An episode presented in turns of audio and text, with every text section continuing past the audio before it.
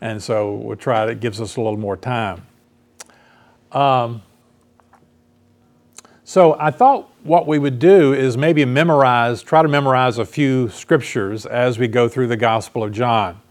There's some lot of you know verses. We think of John 3:16 and a lot of verses that have to do with sharing the gospel with people and, and so forth. There are a lot of very important verses in John. So uh, we will try to, uh, I'll try to encourage you to memorize the verse and we'll go over that the first thing we do. Now, this one is John 1 1.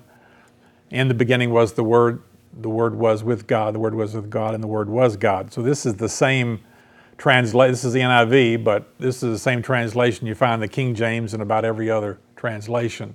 So you're probably familiar with this one.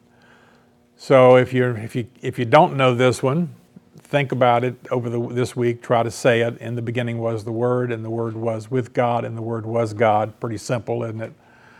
So try to get that in your mind, and I'll ask you about it next week, the first thing. And I'll call upon different people, and I want to. to but, but there will be a quiz. So there are these quizzes in my class. Now they're not you don't we don't grade them, but I'll put them up there and I'll, we'll just. They're going to be an open book. Open book, quiz. Yeah, it is open book quiz. those are the hardest ones. Do you ever have one of those in school? Sometimes they can be pretty hard, um, especially if it's open notes quizzes where you didn't know uh, what, uh, didn't have good notes. Let me see if this phone's going to stay on here.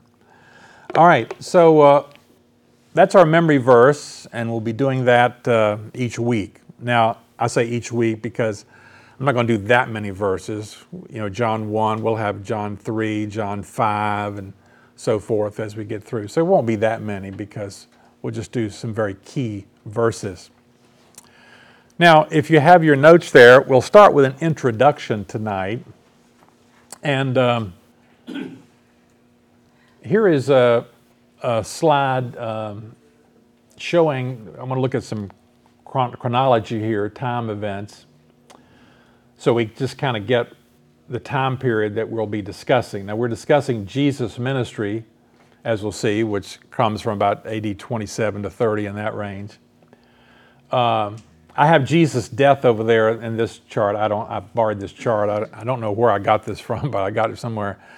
But there is some debate about exactly when Jesus died. But one one chronology says AD 30. I've always accepted that as about pretty accurate. So Jesus, uh, Herod the Great, becomes the king of uh, Judea and, uh, and Galilee, everything, the whole, what we call the ancient Israel, uh, in AD 37. So you remember at this time, the Romans had pretty much conquered the world. And they conquered uh, Israel in AD 64. Uh, Israel had, had formed its own nation again um, after they threw off the Greeks and so forth in the first century, uh, second century BC uh, with the Maccabees. But then the Romans conquered, and so uh, the Romans divided up the Roman Empire into various provinces, different kinds. We see Paul uh, in the province of Galatia or the province of Achaia and so forth. But sometimes they let they let uh, rulers, local rulers, control the territory, they let them rule it. They were called client kingdoms. So Israel, ancient Israel, becomes a client kingdom under a, under a king, Herod the Great. Herod the Great professed to be a Jew. I mean, he, he was theoretically a Jew. He was really an Idumean. He was from just south of Israel. But he got control. He was friendly with the Romans. There's a long history there. And he becomes king in AD 37. He's the Herod mentioned in the Bible, you remember, who tries to kill the baby Jesus, you know, uh, kill the, the children in Bethlehem. And uh, he's noted for a number of things. He starts a temple build in uh, 80, uh, 18 through 20 rebuild. Now, here's his kingdom here. Uh, it's all the green there. So it's Idumea down south, Judea, Samaria, Perea, Galilee. He controls all that. So the Romans let him control that entire territory. Now, other parts of that were controlled by Roman governors. That Decapolis is kind of a Gentile area and so forth. So He controls that entire area, which is pretty much what we think of as David and Solomon's empire, pretty much the same general geographical limits. He's controlling all that. Um, so um, that's Herod the Great. He uh, there's a temple there that was, you know, uh, when Ezra and uh, Zerubbabel uh, returned, and uh, then Nehemiah returns. They build, rebuild the temple, you know, after the destruction of the temple. But Herod starts a tremendous rebuilding project of the temple, and he really enlarges the size of what's called the Temple Mount. He makes it twice as big. He, he makes it very, very large. He starts that, and he starts at about 18 or year 18 or 20 and so forth. And it's, it goes on for a long time. Uh, many people say it was not even finished, you know, it wasn't finished in his lifetime, and it wasn't even finished in Jesus' lifetime, supposedly. Would, they just kept working on it, working on it. So Jesus was born uh, about uh, 5 or 6 BC. So he starts at 18 or 20 BC, you can see it before Christ. And then Jesus is born about 5 or 6 BC. Uh, and so Jesus is born in the kingdom of Herod here, um, this large area here. There is the, the temple, that uh, a view of the temple, one view of the temple, the Temple Mount that Herod um, enlarged and built. So we're talking about this area here. All this area is what Herod uh, rebuilt. This is the temple that Jesus uh, was in Jesus' day. So that's that's really that mount there. That that mount is actually twice the size of the the temple that that was there before. He really enlarged the place. That royal stoa on the right side is where the eventually the Sanhedrin met. Um, so that, that's the, the temple area, a beautiful project. It's said to be very, very, very beautiful temple area and Temple Mount that Herod built. So that was the temple. We'll see. That's the temple that Jesus will be going into. Those those those uh, those areas around here. This is the. Uh, you know, I might be able to show that with my. Uh, I don't know if I can. Yeah, I can. Uh, can I should enlarge my cursor, but this is right here is like the court of the Gentiles out here. Gentiles could be out here. And so Jesus has, has a lot of ministry in the court of the Gentiles. Over here is what's called Solomon's porch. They, you know, we see that, or Solomon's colonnade. So Jesus has a lot of ministry there in the temple. We'll be talking about that. Um, so um, uh, then the next thing on that slide is Judea becomes a Roman province. So when Herod died, he divided up his empire, his territory, among three of his sons. He had, he had a lot of children, but he gave it among three of his sons. And if you can see here, uh, this area here, this color is kind of grayish or whatever, whatever it is, blue gray. Perea, Galilee, that's Antipas. This area up here is another son, Herod Philip, Herod Antipas. And this green area here, which is where Jesus has a lot of his ministry, of course, Judea, Samaria, but not Gal- you know, also Galilee. Uh, that's, that was ruled by his son Archelaus. But Archelaus was such a bad ruler that the Emperor Augustus replaced him in 86. And that's what I was showing here. Uh, Judea becomes a Roman province in AD 6 here. And so when Jesus has his ministry, uh, there's actually a Roman governor over this. So uh, that, that, this green area here, Samaria, Idumea, and Judea, the Romans take this over directly after Archelaus, Herod's son, is removed, they take it over and they rule it directly through Roman governors.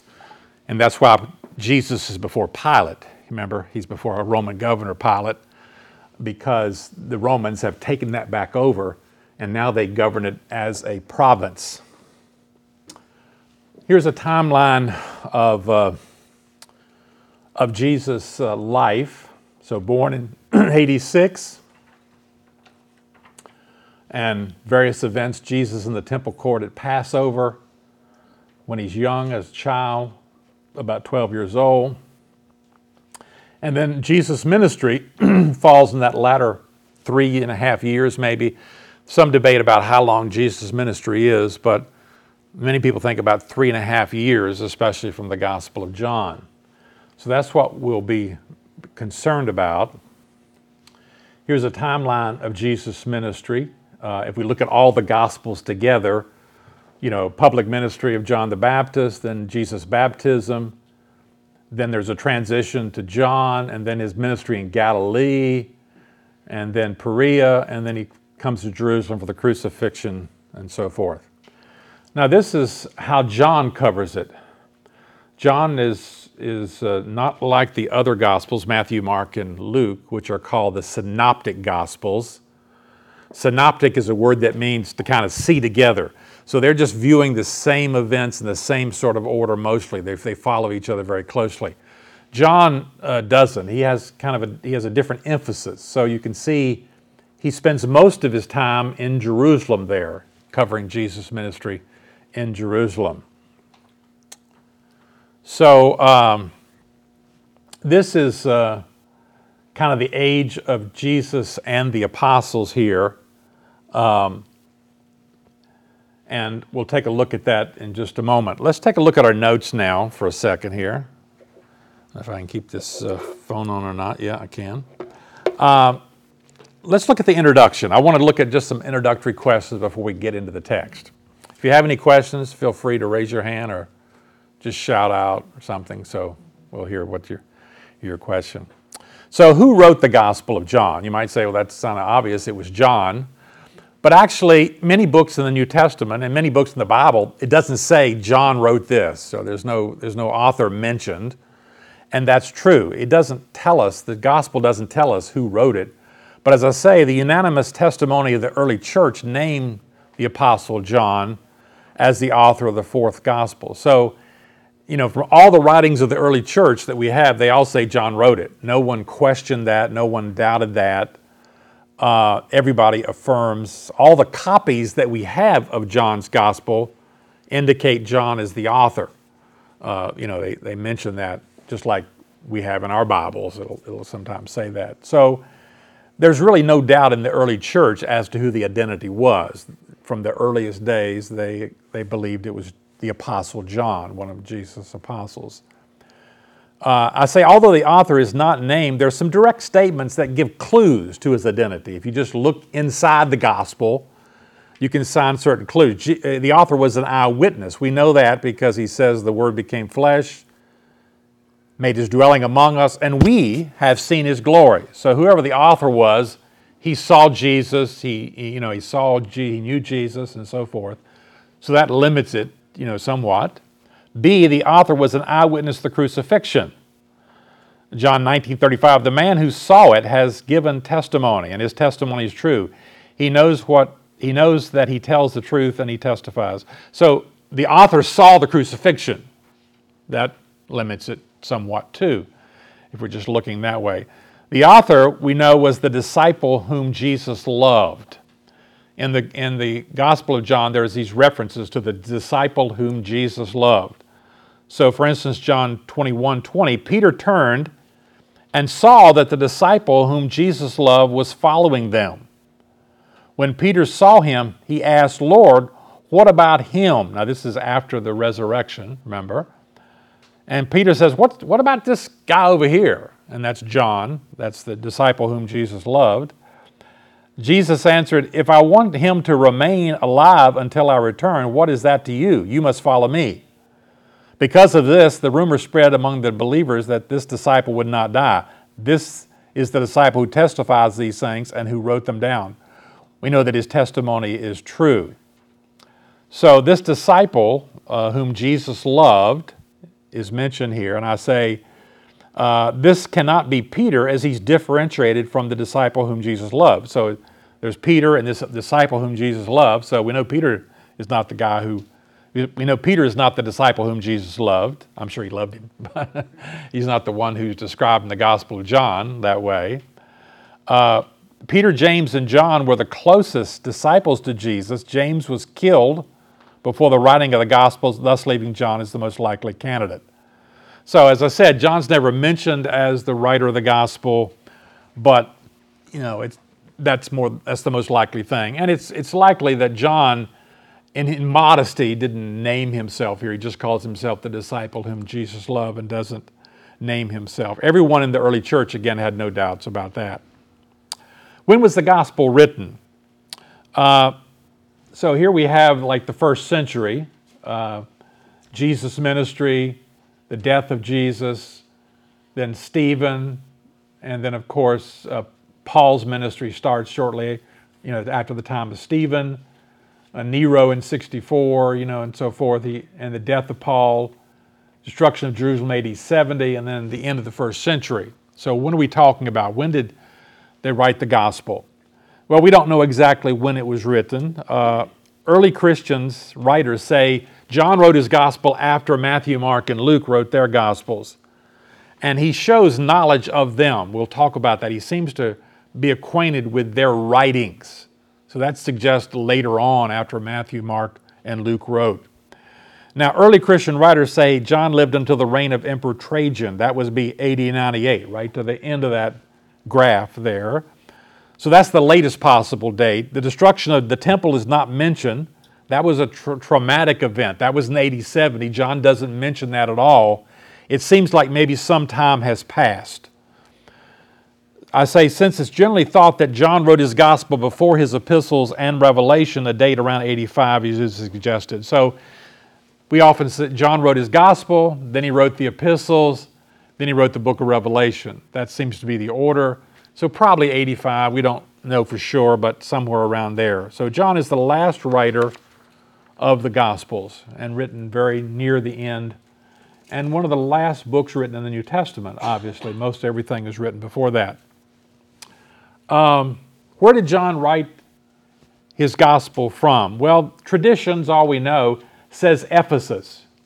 You can see Ephesus here, where Paul, you know, founded the church at Ephesus. I've got some other cities here. There's Jerusalem down there, Antioch. Remember, uh, people, they were called Christians first at Antioch, and Paul had his missionary journeys from Antioch, Philippi, Corinth. You can see where Ephesus is at. So, uh, tradition says John spent his latter days at Ephesus, and, uh, and uh, he wrote his gospel there. All the early Christian writers say that. Now, we don't know for sure, but there's no reason to particularly doubt that. Who was John writing to? Was he writing to a particular group of people? Well, since he published his gospel at Ephesus, this, led, this leads to the view that he was probably writing mainly to Gentiles. Whereas Matthew, Matthew has a very strong Jewish influence. He was certainly thinking about Jews when he wrote that. Uh, John seems to be writing more to people like us, Gentiles. According to his own statement, John wrote with an evangelistic purpose, expecting to reach unbelieving Christians via Christian readers. So he's writing this to give it to Christians. I mean, Christians are going to be receiving this, but the idea is use this gospel to reach uh, unbelievers, reach Gentiles. And that's what we do today. You know, people, uh, when you're trying to witness to somebody or evangelize somebody, one of the things that uh, we're often told to do is, well, if they're willing to read the Bible, have them read the Gospel of John. If you want them to read something the Bible, that's the thing to read. that way they can read about Jesus, his ministry, about being born again. You know, so if you want if you want unbelievers, your friends, to read something in the Bible, have them read the Gospel of John. And that's what John's purpose is. He says in John 20, Jesus performed many other signs in the presence of his disciples, which are not recorded in this book. But these are written that you may believe that Jesus is the Messiah the Son of God, and that by believing you may have life in his name. Let me just mention about that word Messiah there, and I'm going to talk about it again a number, a number of times. But the, you know, the word we usually read there says that Jesus is the Christ. Now, the NIV has translated that Messiah here. Now, remember, uh, the Greek word Christ, Christos, means anointed one. Jesus is the anointed one. And that's the, that's the Greek equivalent of the Hebrew Mashiach, which is Messiah. So the word Christ means Messiah, Jesus the Messiah. And so a lot of times here now in the NIV, they're just going to translate that Messiah so you'll get the flavor. You know, when we when we tell when people hear the, the name Jesus Christ, they think, well, Jesus is his first name and Christ is his last name, you know, something like that. And they don't really write Jesus the Messiah. That's that's the connection there. And so they're bringing that out. So it was it was written so that you may believe that Jesus is the Messiah, the Son of God and that by believing you may have life in his name. So John selected his material here in the gospel and structured his gospel for that purpose, this evangelistic purpose. Finally, E here, what are some characteristics of the, of the uh, gospel? This is a, something from the ESV Study Bible here. Uh, I say here, uh, style and vocabulary, they're rather simple but his simple words are quite profound. And what that means is the Greek of John is pretty simple to read.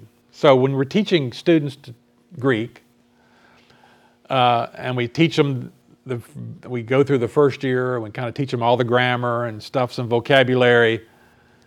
We want them to start reading the Bible. And the book we usually start on is one of John's books.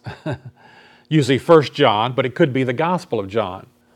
So in the New Testament was written in, in the Greek language, as you know, and some of the Greek is harder than other Greek. Some is more difficult. Some is easier, simpler, simpler vocabulary and simpler grammar, easier to translate. John's simple, the simplest, something like Luke, Acts, Hebrews, those are more difficult to translate, uh, more difficult Greek language. And so John's are very simple, but you know, I've, over the years, I've found out it's some of the most difficult stuff to, to grasp and understand, you know. Uh, it, it's really, it has some pro, very profound ideas that are not, not easy. You think they would be. You just read First John, you think, well, this is pretty simple, but John has some very profound ideas. He emphasizes key words and themes such as love, life, truth, know, believe, witness, and abide.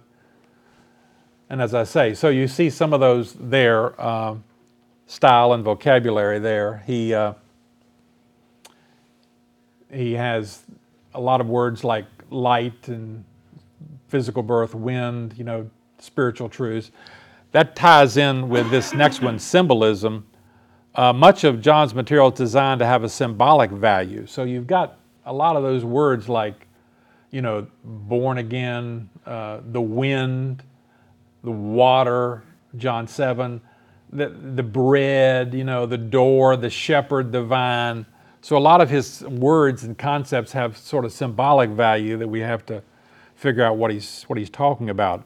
I mentioned the Good Shepherd discourse, the vine, the branches, and so forth, like that. Uh, the seven miracles around which John constructed his gospel are called signs. Uh, these are the ones that are usually called the seven signs in the gospel that John constructs his gospel around. Uh, what about eschatology? Well, Dr. Snowberger is teaching eschatology over there in the classroom one, which is last things, future things, what's going to happen in the future. Well, in comparison to the other Gospels, Matthew, Mark, and Luke, there's not very much emphasis on future things in connection with the second coming. John emphasizes what some people have called realized eschatology. How about that a $100 word, $200 words? Realize eschatology. What in the world does that mean? Well, eschatology has to do with the future things, you know, what will happen to us in the future. And what this is saying is, John seems to suggest that we are already realizing some of the things that will be fully given to us in the future. Uh, many believers, I say, are, are experiencing eschatological blessings now. Here's like John 3:18. Whoever believes in him is not condemned, but whoever does not believe in him stands condemned already, because they have not believed in the name of God's one and only Son. Well, technically, no one has been condemned yet. the great white throne judgment is coming. And then there'll be pronounced judgment upon people and they'll be cast into the lake of fire.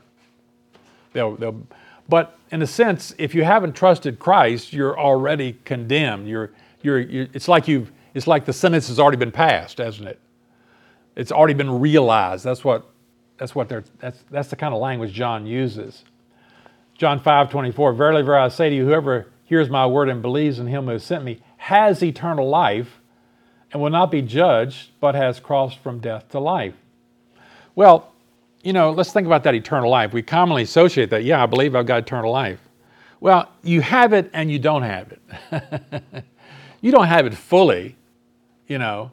I wish I had it right now because my back is hurting me. And my, I went to the doctor today and, uh, and he did all these x rays. He said, he showed me, you got arthritis, arthritis, arthritis, arthritis, arthritis. Every, every place on that spine, he found this arthritis, you know. And he just said, you know, you're, you know, this is just old age, unfortunately. what do you do with that? You know, well, if I had eternal life, I wouldn't be having this problem right now. Now, I do have it, it's guaranteed, but I'm not really experiencing it right now. But John says, yeah, it's like when you believe in Jesus, it's guaranteed, and you're sort of experiencing it right now. That's what's sometimes called realized eschatology. He has an emphasis on Christ. He has an emphasis on the deity of Christ more than the other Gospels. You know, beginning with John 1 1, uh, as we just said, that's going to be our memory verse. The Word was God. John 1 18, no one has ever seen God, the only God who is at the Father's side. That's Jesus. He has made him known. Thomas says, My Lord and my God. You know, other, other, gospel, other writers of the New Testament refer to Jesus as God also. But John does a lot here. So he's very interested in telling us that Jesus is God. He's uh, a member of the triune God. Number five, there's more teaching about the Holy Spirit in the Gospel of John than other Gospels that we see Matthew, Mark, and Luke quite a bit when we get to the Upper Room Discourse. All right, let's look at. Um, an analysis here. And uh, the first thing I want to look at is the introduction. It's usually called the prologue. Uh, a prologue is, is uh, as I say here, let me read this. When, with the words, in the beginning was the Word, which reminds us of the opening of Genesis, John begins his gospel. The prologue is like a hallway. You know, a prologue is like an introduction designed to draw the reader into the house which at the same time it introduces some of the major themes that will be presented in the gospel. So, John introduces some of the major themes in John 1 1 through 18. Uh, he introduces Christ, whom he calls the Word, and he says he is deity. We saw that in verse 1. He's going to tell us he's intimately involved in creation. The Word was intimately involved in creation he's going to he's going to say he entered into human life so that he could provide eternal life for all who receive him. And that's what the gospel is all about. The rest of the gospel is kind of unfolding john 1 1 through 18 um, i say here we should begin by seeking to understand what john uh, meant here when he uses the term uh, Word, calls Jesus the Word. In the beginning was the Word, and the Word was with God, and the Word was God. That's, that's a little unusual. I mean, maybe we're so used to it now, right? uh, but if you think about it and you read that, in the beginning was the Word? where, where did that word come from? Why does John use that particular term? It's not a common title. It's the Greek word logos. You probably heard preachers talk about logos.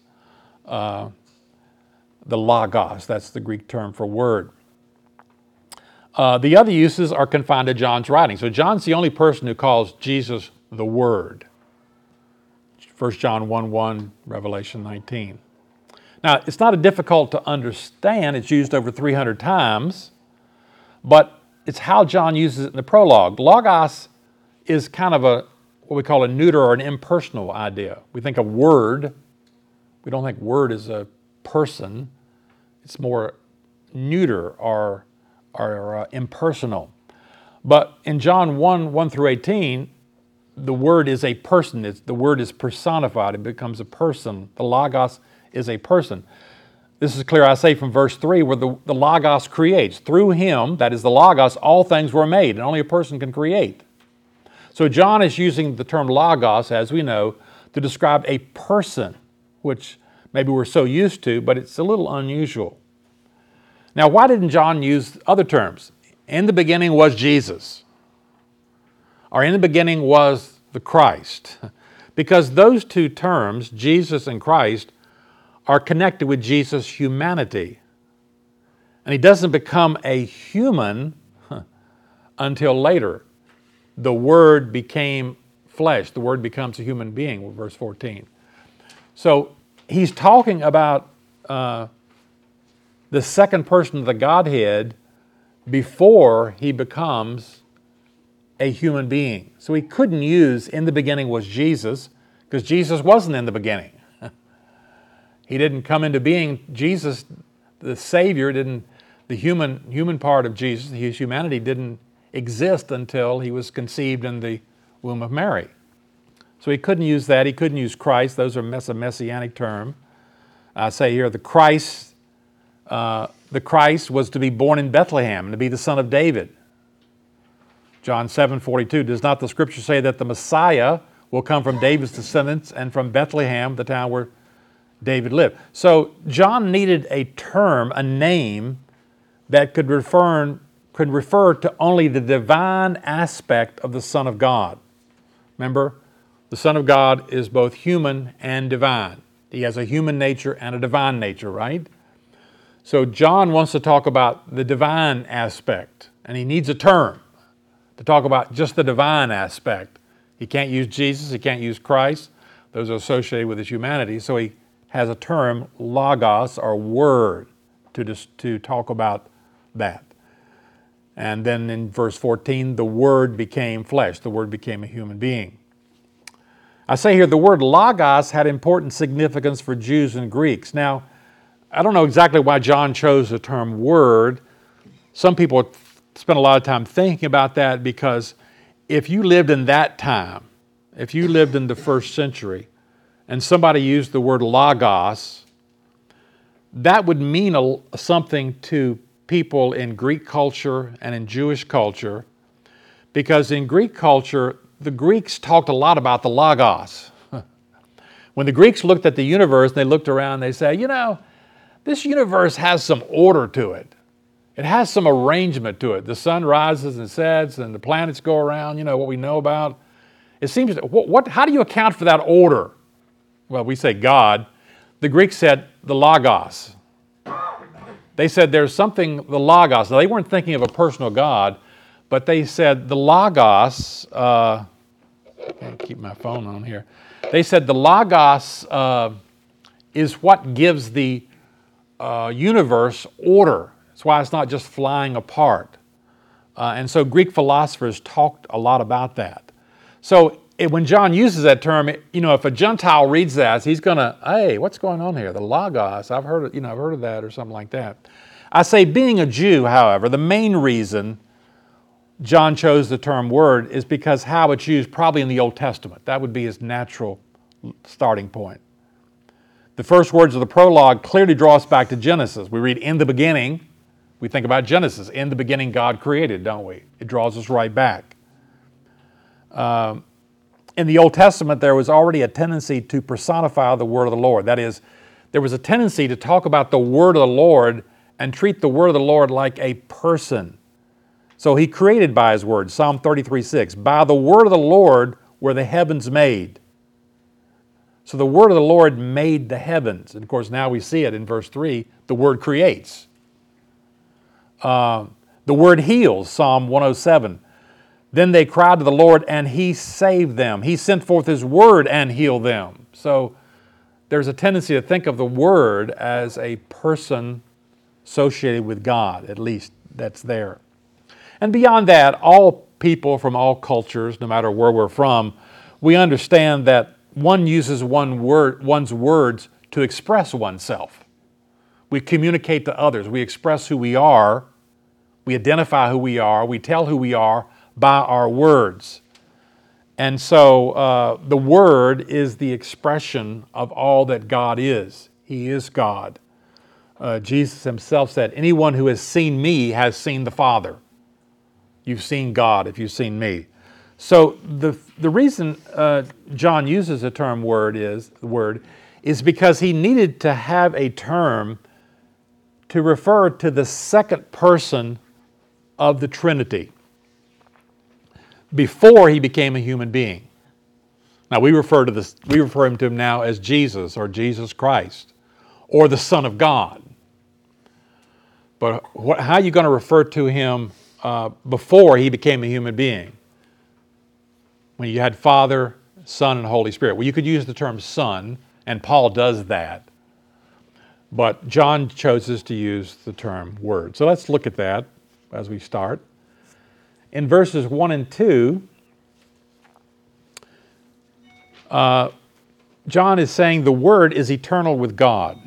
And that's in the first part of verse uh, uh, A, first part of verse 1.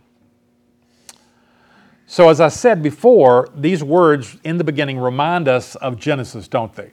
In the beginning, God created the heavens and the earth. John uses other terms like Genesis does, words like light and life and darkness in verse 5. So, throughout this prologue, he uses the same kind of terminology that Genesis uses. We're thinking, he wants us to think back to Genesis. So I say the beginning of which John speaks is the same as Moses made the starting point of his narrative in Genesis 1 1. That is the beginning of the existence of created things, the creation of the universe. So Moses starts his account from the creation and moves forward in time. In the beginning, God created, and then time begins. We start we start the creation of the universe. John sort of starts from the same point and goes backwards. In the beginning was the Word. The Word was already in the beginning. Before there was anything created, before there was anything but God, just God, the Word was there. So, in the beginning, at the time of creation, the Word was already existing. Uh, there was something before the beginning, there was something before creation. In fact, the Word was responsible for creation, as we see in verse 3. Through Him, all things were made, John tells us. So I said this is showing us the eternality of the Word with God. The Word is eternal with God. And I say the eternality of the Word is shown by the verb was in the first phrase. At the time of creation, the Word was already existing. The verb was in this clause, in the beginning was the Word, and the other two, all three, that is, in the beginning was the Word, and the Word was with God, and the Word was God. All three of those wases uh, are in a Greek tense that doesn't express a completed action, but a continuous state. So, in the beginning was the Word. That is, the Word was continually. The beginning was continually. In the beginning, the Word was eternal. It's a continuous state. So, what is John is saying is at the beginning, the Word was already existing. He, he, he was existing, He was there and existing. Of course, we know that's true because He's the second person of the Trinity. And in the beginning, there was just God. God created. Before that, there was just God nothing else. So, in the beginning was the Word shows that the Word was eternal with God. Number two, the Word is personally distinct from God. So now he's going to distinguish between the Word and God the Father. And the Word was with God. Now, I say here the Greek word for God in this second clause, God, the word was with God, has the article the with it. It actually, you know, technically, if you just translated it literally, and the word was with the God. Now, that doesn't make good sense in, in English. We don't like, we wouldn't want to say, and the word was with the God. That we don't use the word, we use the word the differently in, in English. So we don't translate it, but it's there. And as I say here, when it's used like that, when you're talking about different persons of the Trinity, when it says the God, you're talking about the Father. That's the way writers distinguish, because all of them are God. the Son's God, the Holy Spirit's God, they're all God. But when they want to talk about the God as distinguished from the Holy Spirit and the Son, they'll use the article. For instance, 2 Corinthians 13 14. May the grace of the Lord Jesus Christ, okay, there's the second person of the Trinity, and the love of God, but actually there's an article there. We just don't translate it. And the love of the God. It's just not translated in English because it doesn't make good sense. But that's again showing us that the God is the Father and the fellowship of the Holy Spirit. So Paul has a triune, a Trinitarian uh, benediction here at the end of 2 Corinthians the Son, the Father, the God, and the fellowship of the Spirit. I say the, pres- the preposition that's translated with, that is, with God, suggests the ideas of accompaniment and relationship. The Word was with the Father in the sense of being in the, His presence, and with, the, and with the Father in the sense of being in active communion with Him. The Word and the Father are two distinct persons who are in perfect communion with one another. That's why I said this phrase is showing the Word is personally distinct from God because you've got the Word, and the Word was with God. So the Word was there, and God was there. God the Father was there. The Word was with the Father, is what he's saying. So remember, the distinction between the Father and the Son is not one of essence or being, it's one of personality. So remember, the, the Orthodox doctrine is three persons, one God. Three persons in the Godhead. They're all God, they're all divine, but there's three persons, one essence. So the distinction of the Godhead is not one of essence or being, it's the same being, not separate beings. I know that it's, I'm not saying I understand all that. I'm just saying that's what the scripture teaches, and that's what the church has held for 2,000 years. So we're pretty safe ground there. So one essence, one God, uh, but three persons. Now that three persons was not really uh, not really explained to us until we get to the New Testament. There are hints of it, you know, in the Old Testament that there may be something going on in the Godhead, but it's not clearly laid out that there are three persons until we get to the New Testament, and it's clearly revealed the Trinitarian nature of God. And the last part of, of this verse will make that clear. Notice number three here. Uh, the Word is identical in essence with God. And the Word was God. In the beginning was, I mean, in the beginning was the Word, the Word was with God, so distinct from God, and the Word was God. I'm saying that phrase indicates that the Word, though a different person, we see that in the second clause, the Word was with God, is the same essence. Let's look at that. This part of the verse has received a lot of attention, primarily because the Jehovah's Witnesses say that the last part of John 1 1 should be translated, the Word was a God. So if you look at their translation, the New World Translation of this, they have their own translation, the Jehovah's Witnesses do. In fact, it's interesting. Pansy got a letter today, a handwritten letter. you know, we looked at the thing, and it's on uh, regular ruled paper like you use in school, you know, notebook paper, you know, with the blue lines, you know, for each line.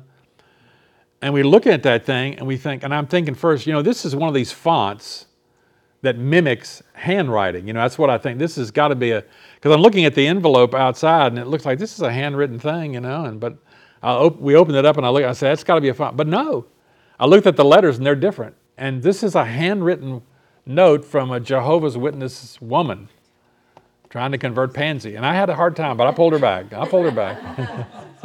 I pulled her back. No, they really, that's really amazing. It's a handwritten note. So the Jehovah's Witnesses, remember, they deny the deity of, well, they deny that Jesus is equal to God.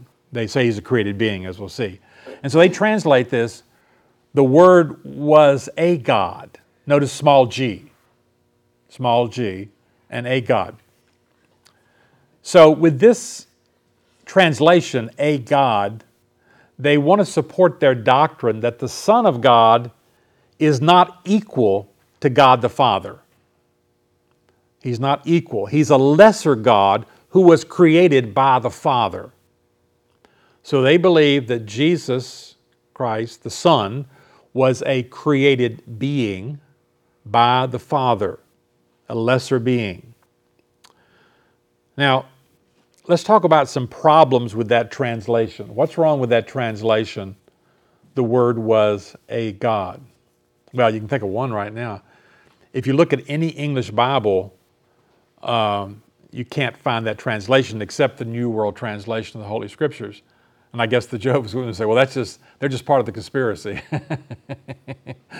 All these translations are part of the big conspiracy to keep you from knowing the truth that Jesus was a created being. I say A, first, if Jehovah's, if Jehovah's Witnesses translation, a God was correct, it would mean that the Father and Jesus are different gods, right? Yes, it would. This would be polytheism, the belief in many gods. Now, of course, I think Jehovah's Witnesses would say, no, we don't believe in polytheism, but they do, yes. Well, I was going to say, their translation, that's not really a translation, um, says in Exodus that God said, Thou shalt have no other gods before me. Yeah, yeah. Okay, but then they Yeah. differentiate in saying that Jesus was a God. Mm-hmm. They say Jesus was called the Word, but he was A God, a yeah. God.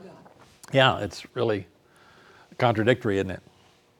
Uh, now, in Greek mythology, we know that uh, Zeus could create other gods. You know, that was polytheism. And so, but it's inconceivable that John, being a first century Jew, known for their monotheism, you know, the Jews were just known for, we believe in one God, that John would say, hey, there's more than one God. you know, can you believe? You know, first of all, that's, that's just very hard to believe that John would, would say that. Uh, and as I said, the truth is that we believe that there is one divine essence and three persons in that essence. B, second, we know that the Jehovah's Witnesses translation is incorrect because they do not consistently follow their own translation principle. I don't know if you can follow this or not, but they say that if the word God does not have the article the before it, if it doesn't say the God, then it must be translated a God. Now, remember in that second clause, the word was with the God. We had the word the there. So that was the Father. Here it doesn't. It just says, the, the, and the word was God. There's no article. Now I'll explain why that is true in just a moment. But that, that's, that's the principle they're operating. They're saying, okay, we know that in the second clause, it says, and the word was with the God, that's the Father. And since it doesn't have the here, then this is not the same as God. This is some sort of lesser God. It's a God. Now, they don't really understand what's going on with the Greek language here, but my point here is to say they don't follow their own principle. So their principle is if it doesn't have the word the in front of God, like it doesn't have here, and the word was God, there's no the in front of it, right? The word was God, there's no the there. They say, okay, got to translate a God, because there's no the. Got to translate it a God. But they don't do it. There was a man who was sent as a representative, this is their translation, 1 6. There was a man who was sent as a representative of God, and the word God doesn't have the word the in front of it. You see my point? I get my point? So if they followed their principle that they use in verse 1, they'd have to translate a God. Yes. Well, thus the, the anomaly, the thing that happens with virtually every religion that, that does not honor Christ, Jesus Christ as who he is, they have to rely on men. And so what they do, as with Jehovah's Witness, as with the Catholic Church, as with, um, so many of these false religions, they, they purposefully direct people to listen to the leaders, their Hmm. leaders, their holy fathers, their, their Yeah. higher ups, instead of the actual scriptures, where God said very clearly through Paul that the Bereans were doing it better because they were searching the scriptures daily to see if the things that men told them were true. These religions teach men, people to listen to the men. That's true, but Jehovah's Witness would come back on you on that because they want to come to you. They want to. They want to come to your. They want to come to your house and take the scriptures and try to prove you their doctrine is right. So they're not quite as you know. They're they're operating a slightly. They're trying to say the scriptures really teach this. So they're misinterpreting. But my point here is they're not following their own translation because if they say in verse 1 the word God doesn't have an article, it should be translated God. Well, what about verse 6? What about verse 12? However, to all who did receive him, he gave authority to become God's children, the children of God. Well, there's no article there. It should be children of a God. You know, see my point? I mean, so you can't really say because it doesn't have the article that is to be translated a God. They don't do it themselves. they just want to do it here in one verse. They just want to follow this principle right here because they want to deny uh, the deity of Jesus. They want to say, I say deity, they want to say he's not divine in the sense of the Father. Uh, he's not Jehovah. Uh, Jehovah is the Father. He's, he's Jehovah, and he's not Jehovah. Uh, third, if the Jehovah's Witness had put a definite article before the word God, if John had put a definite article, I'm sorry, he would be saying that the Word and the Father are identical in all respects, that is, they are the same person. So if he said, and the Word was the God, he would be saying the Word was the Father. See my point? Because I said the God refers to the Father. Well, the Word is not the Father, as you know, our chart is saying. Uh, the Word is not the Father. Um, maybe you've seen this diagram. So the Son is not the Holy Spirit, the Son is not the Father, but the Son is God. You know, all persons are God, but they're not each other, they're not the same. So if he would have put that, he would be saying they're identical in all respects. And that would contradict 1b, where he said they're different. And the Word was with God. So the Word is distinct from God. How is he distinct? Not in essence, but in personality. Um, now, there are people who teach that the Father and the Son are the same person. Uh, the Jehovah's Witnesses don't teach that. They teach that the Son is a different person created by the Father. But if, if, if, if you accepted the Jehovah's Witness argument here, uh, or, or I should say, if John had put the word thee in front of it like they want us to, like they say, well, you got to have thee. If you said the word and the word was with thee God, you'd be saying the word is the Father and they're the same person. And there are people who say that, remember? Anti Trinitarians. Now, Jehovah's Witnesses are anti Trinitarians, but they're not the same as most anti Trinitarians. Uh, we have people, for instance, called oneness Pentecostals. Ever heard of oneness Pente- uh, Jakes? You know, TD, TD, what is his name? TD Jakes? Yeah. He's a member of a oneness Pentecostal, most people don't know that, a oneness Pentecostal denomination. And the oneness Pentecostals, they, they, call, they call themselves oneness Pentecostals because they're, they, don't, they deny the Trinity. They deny their, the idea of the Trinity. And they say, and this, this heresy started in the early church, it was sometimes called patripassianism. Patra, the father, passion, the father suffers. So really, there's just one person. He just, the father just comes down and he becomes the son, and the son becomes the Holy Spirit. So they're really all the same person. There's one, there's not different persons in the Trinity. It, just, it's kind of stupid because that means Jesus is praying to himself. When he prays to the Father, he's really praying to himself. But that, that, was, a, that was a teaching and a heresy in the early church. It, it lasted, it's lasted all through church history. It's called Sabellianism, has different names. And it's, as I say, the oneness Pentecostal. So you can find uh, Christian denominations, they're not really Christian, they're heretical, but who deny the Trinitarian view of God. Um, I say also here that, uh, guess I should put that back up. D, the Jehovah's Witnesses dis, uh, deliberately misinterpret the grammar of this verse in order to advance their heretical doctrine. No Greek scholar agrees with their translation. No other English translation agrees with their translation. Now, there are plenty, plenty of people in what we call liberal Christianity. You know what I'm talking about? There are, there are people who call themselves Christians in mainline denominations, in, even in Roman Catholics, but Episcopal, Methodists, others, certain Presbyterians and others, even Baptists, who we think of as liberal Christians. They deny the authority of Scriptures. They call themselves Christians, but they deny the inspiration of Scripture. They deny the virgin birth. They deny the bodily resurrection. You can, there's plenty of seminaries you can go to and be taught all that stuff in the United States. But those liberals, they deny the deity of Jesus. They believe he's just a human being.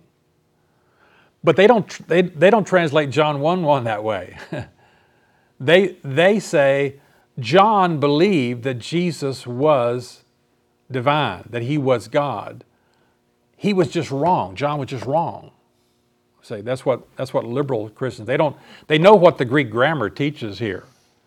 They know what they know it teaches exactly this translation, and the word was God, but they just say John was wrong. They don't try to do like Jehovah's Witness and distort the, the, the, the translation here at all. Uh, so that translation, the word was a God, is wrong, and I'm sure you don't care about all the grammatical aspects here, but I can just say without a doubt that, you know, Greek grammar is very clear here that it's impossible to translate this, the word was a God. That's why no translation does, even translators who are very liberal in their theology and so forth. Uh, what this is emphasizing is saying the Word was God, that is, He was of the same essence. It's, it's really talking about the quality. The Word was as to His quality or His nature God. That's what the grammar is teaching us here. The Word was as to His nature or quality or His essence, He was God. It's hard to bring that out. I mean, the Word was God, it's pretty good. Some have said, well, we should say the Word was deity. I mean, that's pretty good. The Word was deity, is what it's saying. The Word was deity. Uh, the Net Bible, which is a, a Bible online, says the Word was fully God. That's what John is trying to say. The Word was with God. He's different person from God, but he's of the same nature or essence. And the summary here uh, 1 2. He was with God in the beginning. Verse 2 summarizes the previous three statements in verse 1. John wants to make sure that what he has just said is understood. So now John works backward in effect. The Word who is God is the very one of whom I have said also that was in the beginning and that he was with God. So that's our memory verse for next week. In the beginning was the Word, and the Word was with God, and the Word was God. Now, there is no, there is no stronger way in the Greek language that I'm aware of to express the deity of the Son of God than that verse. You know, it's a shame that Jehovah's Witnesses are twisting it, saying it doesn't, it teaches just the opposite. But the truth is, there's no stronger way in the Greek language that I know of if you wanted to say the Word, the Son, was God, the same essence of this is the way you do it. this is how you would do it. So this is a very, very important verse. But I see it's 815, so we will not try to go past this too much. We will stop here for tonight, and we will pick this up next week, Lord willing, at uh, verse 3. And I got to stop talking so much and just getting through the material here, Donna. Thanks for coming tonight. And uh, so you don't have to be here as early next week, but if you come in late, there's a real penalty. I'm sorry to say that. Yeah. All right. Thanks a lot.